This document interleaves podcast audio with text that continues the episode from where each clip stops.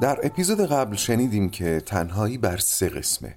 تنهایی بین فردی، تنهایی درون فردی و تنهایی اکزیستانسیال تنهایی بین فردی همون تنهایی شناخته شده است. یعنی جدا ماندن یا جدا افتادن از جمع. گفتم که این تنهایی می‌تونه یک وضعیت باشه مثل کسی که بنا به شرایطی مثل مهاجرت از دوستانش از خانوادش جدا افتاده یا می‌تونه یک حس باشه. مثل اون که جناب سعدی میگه من در میان جمع و دلم جای دیگری است. تنهای درون فردی اما حاصل بیگانگی فرد با خودش یا بخشی از خودشه. حاصل به محاق فرستادن بخشهایی از خداگاه بخشهای نخواستنی خداگاه. خفگی عاطفی که منجر به خودغریبگی میشه و تظاهرات بیرونی متنوعی هم می‌تونه داشته باشه. احساسات فالش یا بی رأی و نظر بودن و حالا اپیزود چهلم و تنهایی اگزیستانسیال.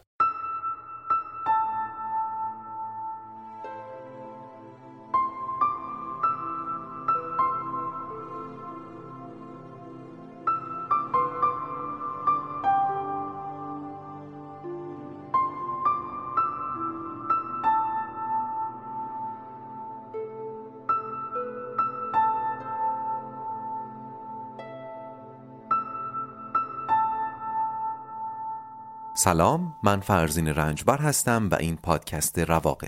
در پادکست رواق به اگزیستانسیالیسم با نگرشی روانشناختی می‌پردازیم و منبع اصلی ما هم آثار اروین گالومه. در سری اول این پادکست سراغ کتابی رواندرمانی اگزیستانسیال میریم.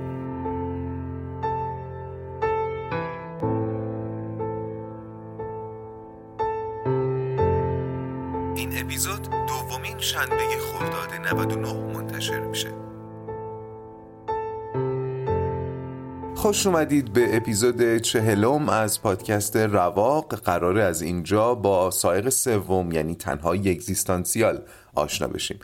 سائق سوم هم مثل سائقهای قبلی گوش کنید یک مسلم هستی است. مسلم هستی.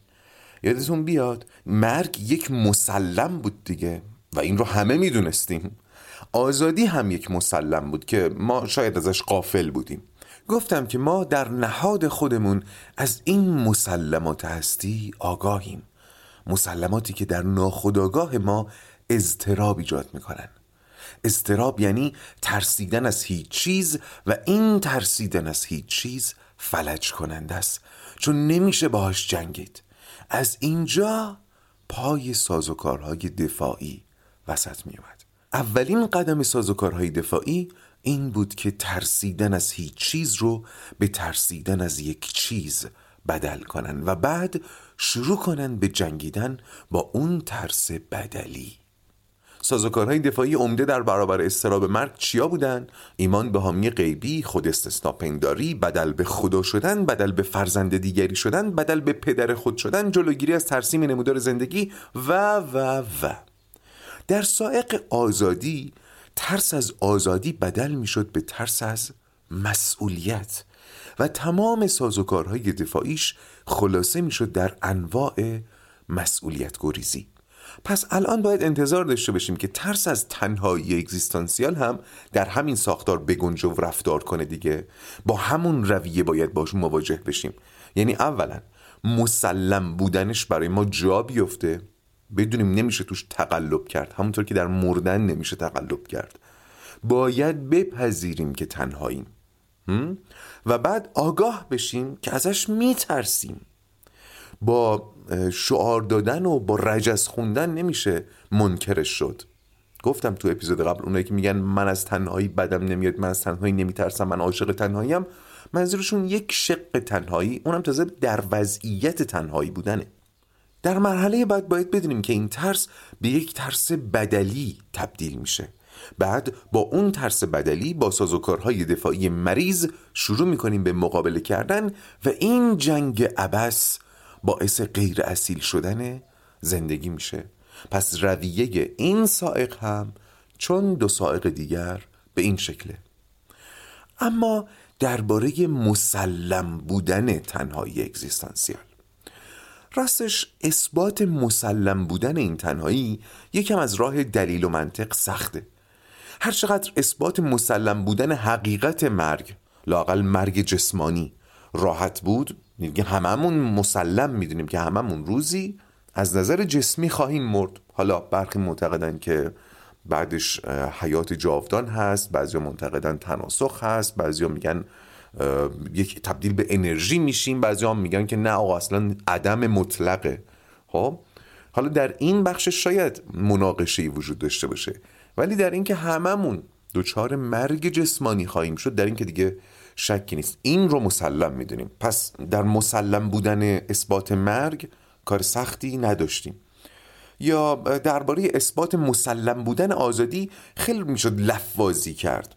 خیلی فلاسفه اومده بودن لفاظی کرده بودن که آقا بشر آزاده بشر در نهاد خودش آزاده جبری که از بیرون وارد میشه به کنار. ما از درون احساس آزادی می‌کنیم حتی در مواجهه با جبر بیرون می‌تونیم انتخاب کنیم چه حسی داشته باشیم. می‌تونیم انتخاب کنیم چطور مواجه بشیم. و این انتخاب فقط از آزادی برمیاد دیگه. کسی که می‌تونه انتخاب بکنه یک آزادی ذاتی باید داشته باشه. که حالا باز بحثش خیلی طولانیه. به موقعش منم اون لفاظی های لازم رو کردم. پس در اثبات مسلم بودن مرگ کار خیلی راحت بود. در اثبات مسلم بودن آزادی لاقل لفاظی می‌شد کرد. با لفظ ها می‌شد بازی کرد. ولی مسلم بودن تنهایی اگزیستانسیال بیشتر با کشف و شهود فردی اثبات میشه. یالا معتقد همه مردم حتی شده برای یک بار در یک لحظه این تنهایی رو احساس کردند ولی به خاطر پوشش خوب سازوکارهای دفاعی مربوط به سائق تنهایی زود از یادشون رفته.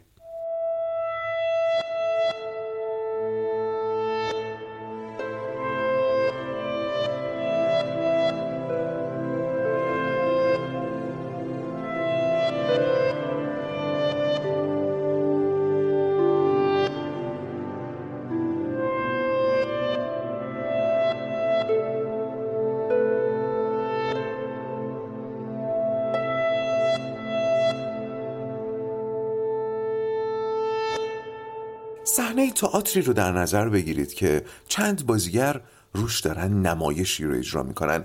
مثلا در شوروی استالینی. این نمایش پیرو پروپاگاندای حکومتی حزب کمونیست شوروی داره یه سری دروغ به خورده تماشاچیا میده.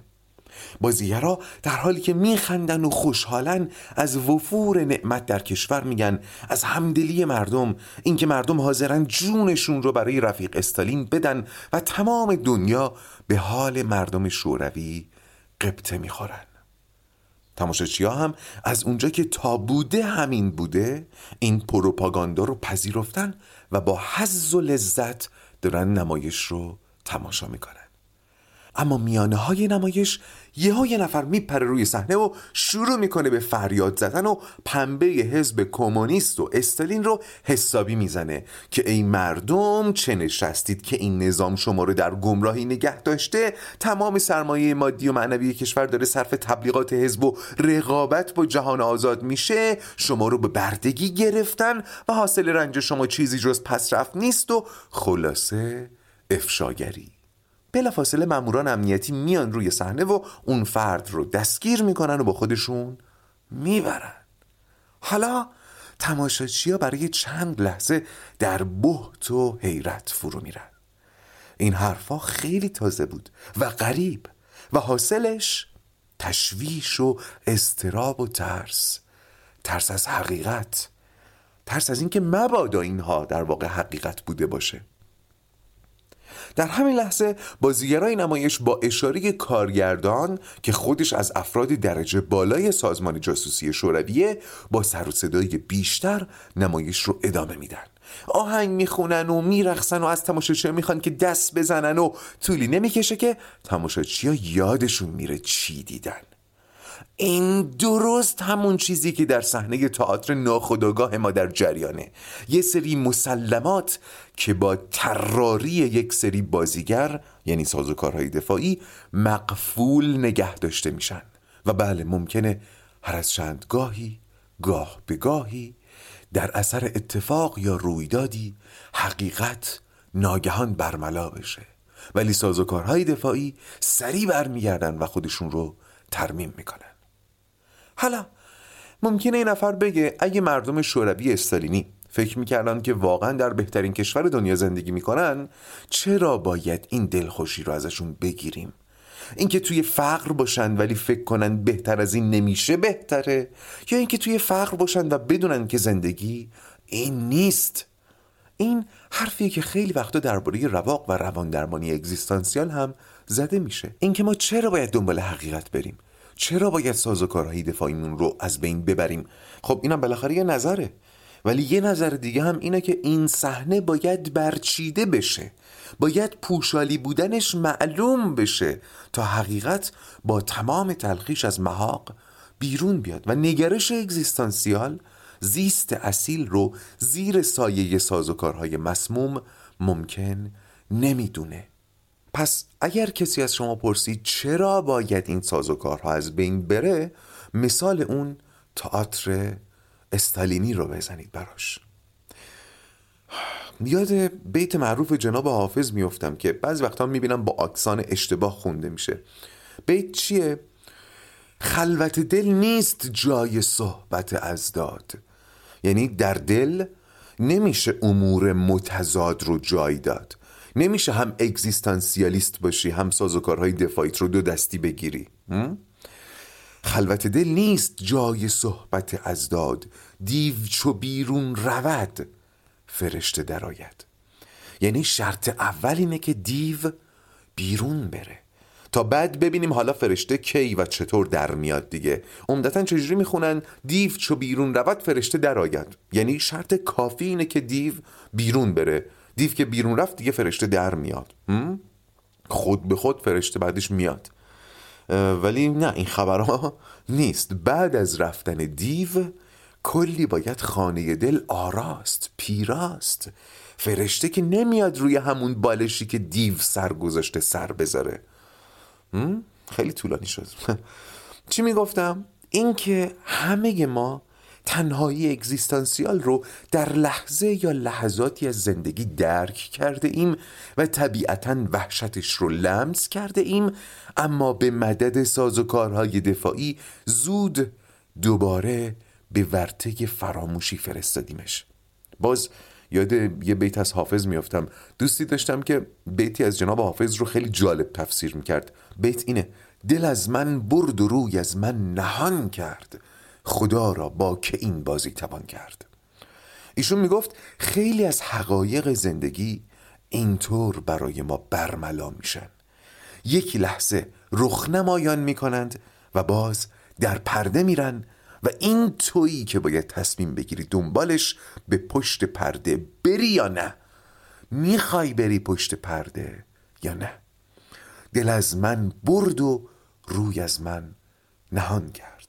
خدا را با که این بازی توان کرد؟ یعنی عجب بازی مخوفی می‌تونه باشه. بذارید من اولین خاطره رو که از کودکی میادمه براتون تعریف کنم.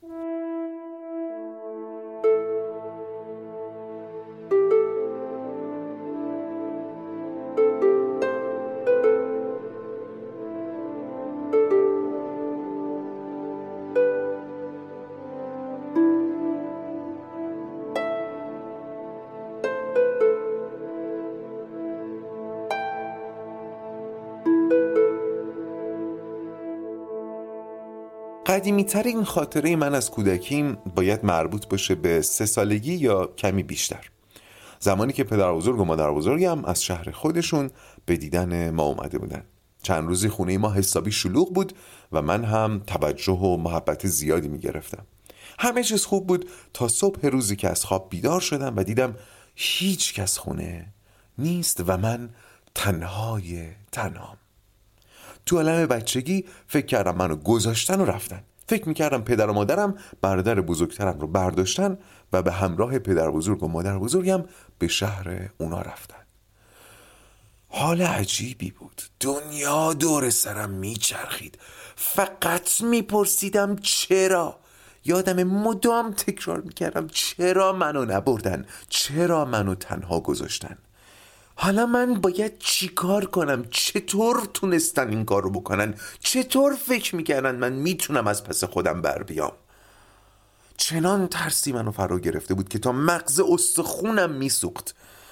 یادم نیست چقدر طول کشید. حتی یادم نیست وقتی برگشتن چی شد. من چی گفتم اونا چی گفتن. ولی اون ترس رو به خوبی یادمه. و راستش هنوزم که هنوزه تأثیر اون روز رو در زندگی می‌بینم. اون روز هنوز روی من تأثیر داره. منش من در زندگی هنوز تحت تأثیر اون روزه. حالا بذارید یه واقعیت رو بهتون بگم. ما درست همونقدر تنهاییم. همونقدر که من اون روز احساس تنهایی می‌کردم. تنهایی اگزیستانسیال یعنی فاصله ذاتی ما با جهان خارج از خودمون. ما در ذاتمون با هر آنچه بیرون از ماست فاصله داریم. فاصله ای که پر نمیشه. تنهایی اگزیستانسیال یعنی جدا افتادگی. یادتونه تنهایی بین فردی رو جدا ماندن از جمع تعریف کردم دیگه. ولی تنهایی اگزیستانسیال یعنی جدا افتادگی. نه یک کلمه بیش نه یک کلمه کم. جدا افتادگی همین. اگر بپرسید از چی یعنی متوجه نشدید چی دارم میگم. اما در کل دو وجه میشه براش قائل شد. یکی جدا افتادگی از هستی از کائنات و دیگری جدا افتادگی از ابناع بشر. هر کس غیر از خود ما. و اما اینها یعنی چی؟ یالام از قول چند از مراجعانش خوابها و توهماتی رو آورده تو کتاب که به زعم خود یالام اینها نشان از استراب تنهایی در این مراجعانه. یعنی چون استراب تنهاییشون بیشتر از بقیه است این خوابها رو می‌بینن این توهمات سراغشون میاد. یا شاید سازوکارهای دفاعی غلبه بر استراب تنهاییشون فشل شده که دارن این خوابها و توهمات رو می‌بینن. مثلا یکیشون زمانهایی که روابط مهم زندگیش مثل رابطه با شریک عاطفی یا پدر و مادرش تیره و تار میشه حملات سراسیمگی بهش دست میده و در توهماتش جهان اطرافش شروع می‌کنه به بیشکل شدن. محو میشه جهان و خودش میمونه و خودش. این توهم هم دلالت بر جدا افتادگی از ابناع بشر داره هم جدا افتادگی از خود جهان. یا کابوس های یک مراجع دیگر رو یالام تعریف می‌کنه که توش خودش هیچ آسیبی نمی‌بینه ولی محیط اطرافش از ریخت میافته. مثلا در و دیوار شروع می‌کنن به آب شدن مثل شم. کتابخونه شروع می‌کنه به کش اومدن. حفره های عجیب غریب رو زمین و آسمون می‌بینه. یالام این رو هم تعبیر می‌کنه به استراب جدا افتادگی از جهان. جهانی که بظاهر برای ما آشناست ولی در باطن غریب و ناشناخته است. چند دقیقه دیگه در پایان این اپیزود دوباره به خواب برمیگردم. ولی یالام اینجا بخشی از کتاب بخانه بنگر فرشته اثر توماس ولف رو عینا در کتاب خودش اوورده و معتقد به خوبی اضطراب تنهایی رو توضیح داده. این بخش رو منم عینا از روی کتاب ترجمه خانم دکتر حبیب براتون می‌خونم. گوش کنید تنهایی و غمی عمیق سراپایش را فرا گرفت. زندگیش را از چشمانداز پر ابهت کنار گذر جنگل مشاهده کرد و دانست همیشه غمگین خواهد بود. محصور در آن گردی کوچک جمجمه محبوس در آن قلب تپنده و مرموز. زندگیش همواره باید گذرگاه های تنهایی را بپوید. گمگشته می‌دانست انسانها همیشه برای هم بیگانه میمانند. هرگز کسی حقیقتا دیگری را نخواهد شناخت. می‌دانست محبوس در زهدان تاریک مادر به زندگی پا می‌گذاریم. بیان که چهره مادر را ببینیم. قریب در میان بازوانش قرارمان می‌دهند. در زندان رهایی ناپذیر هستی گرفتار می‌شویم که هرگز از آن گریزی نیست. فرقی نمی کند کدام آغوش جایمان دهد کدام دهان ببوسدمان و کدام قلب گرمایمان ببخشد. هرگز هرگز هرگز گریزی نیست.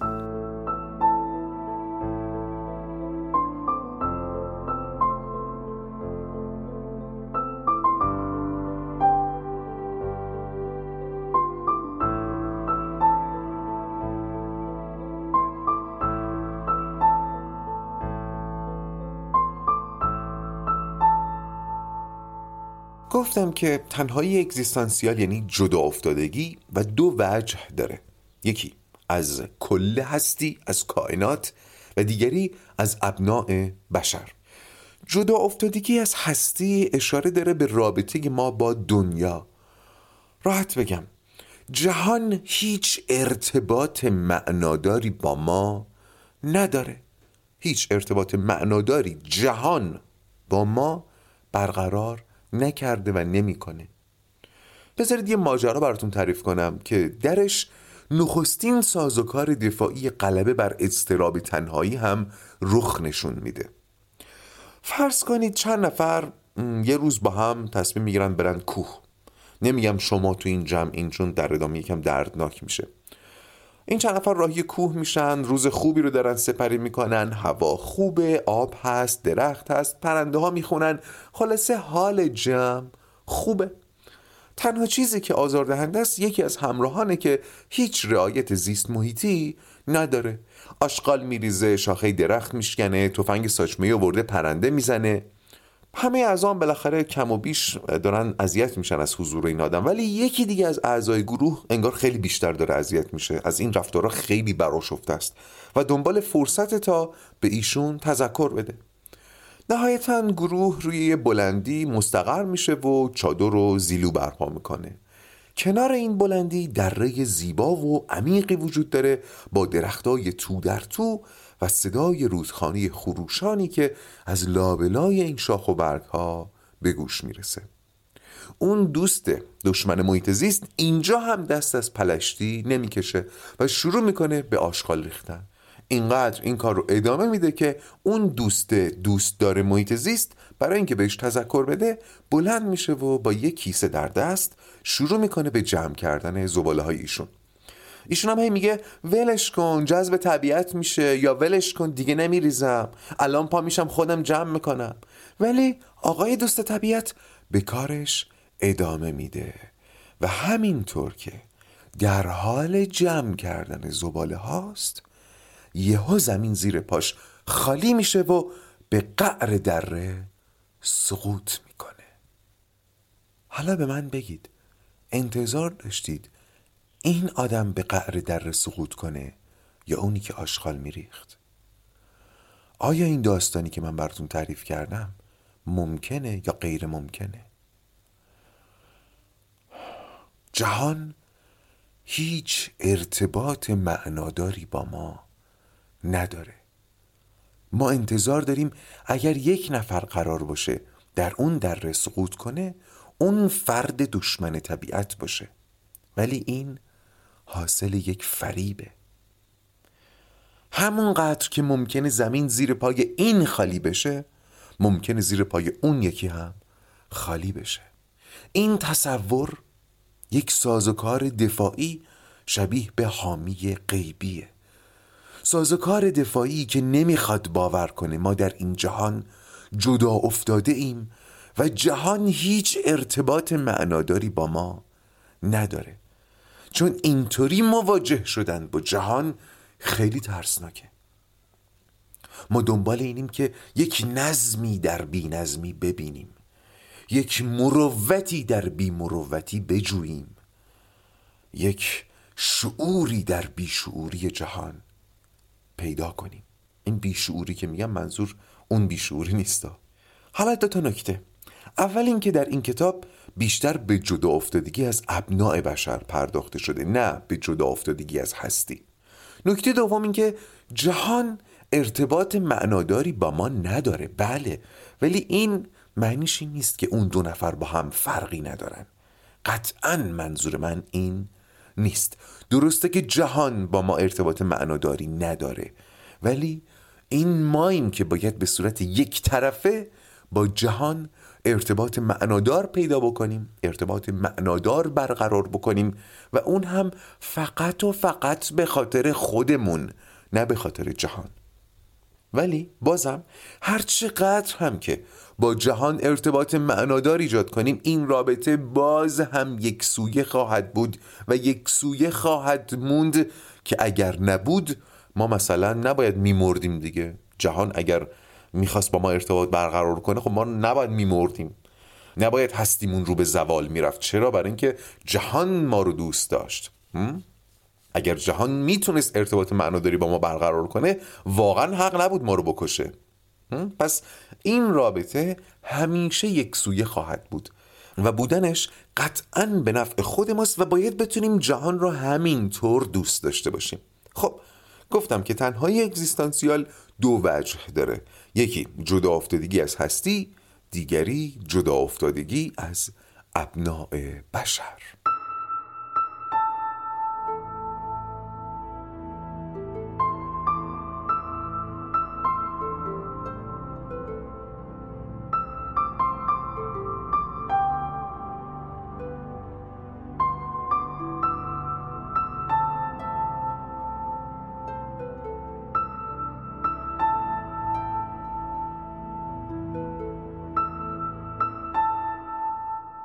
اما وجه دوم تنهایی اگزیستانسیال یعنی جدا افتادگی از ابناع بشر. این وجه بیشتر سر به روان نجندی می‌بره و طبیعیه که گلوم بیشتر به این وجه پرداخته.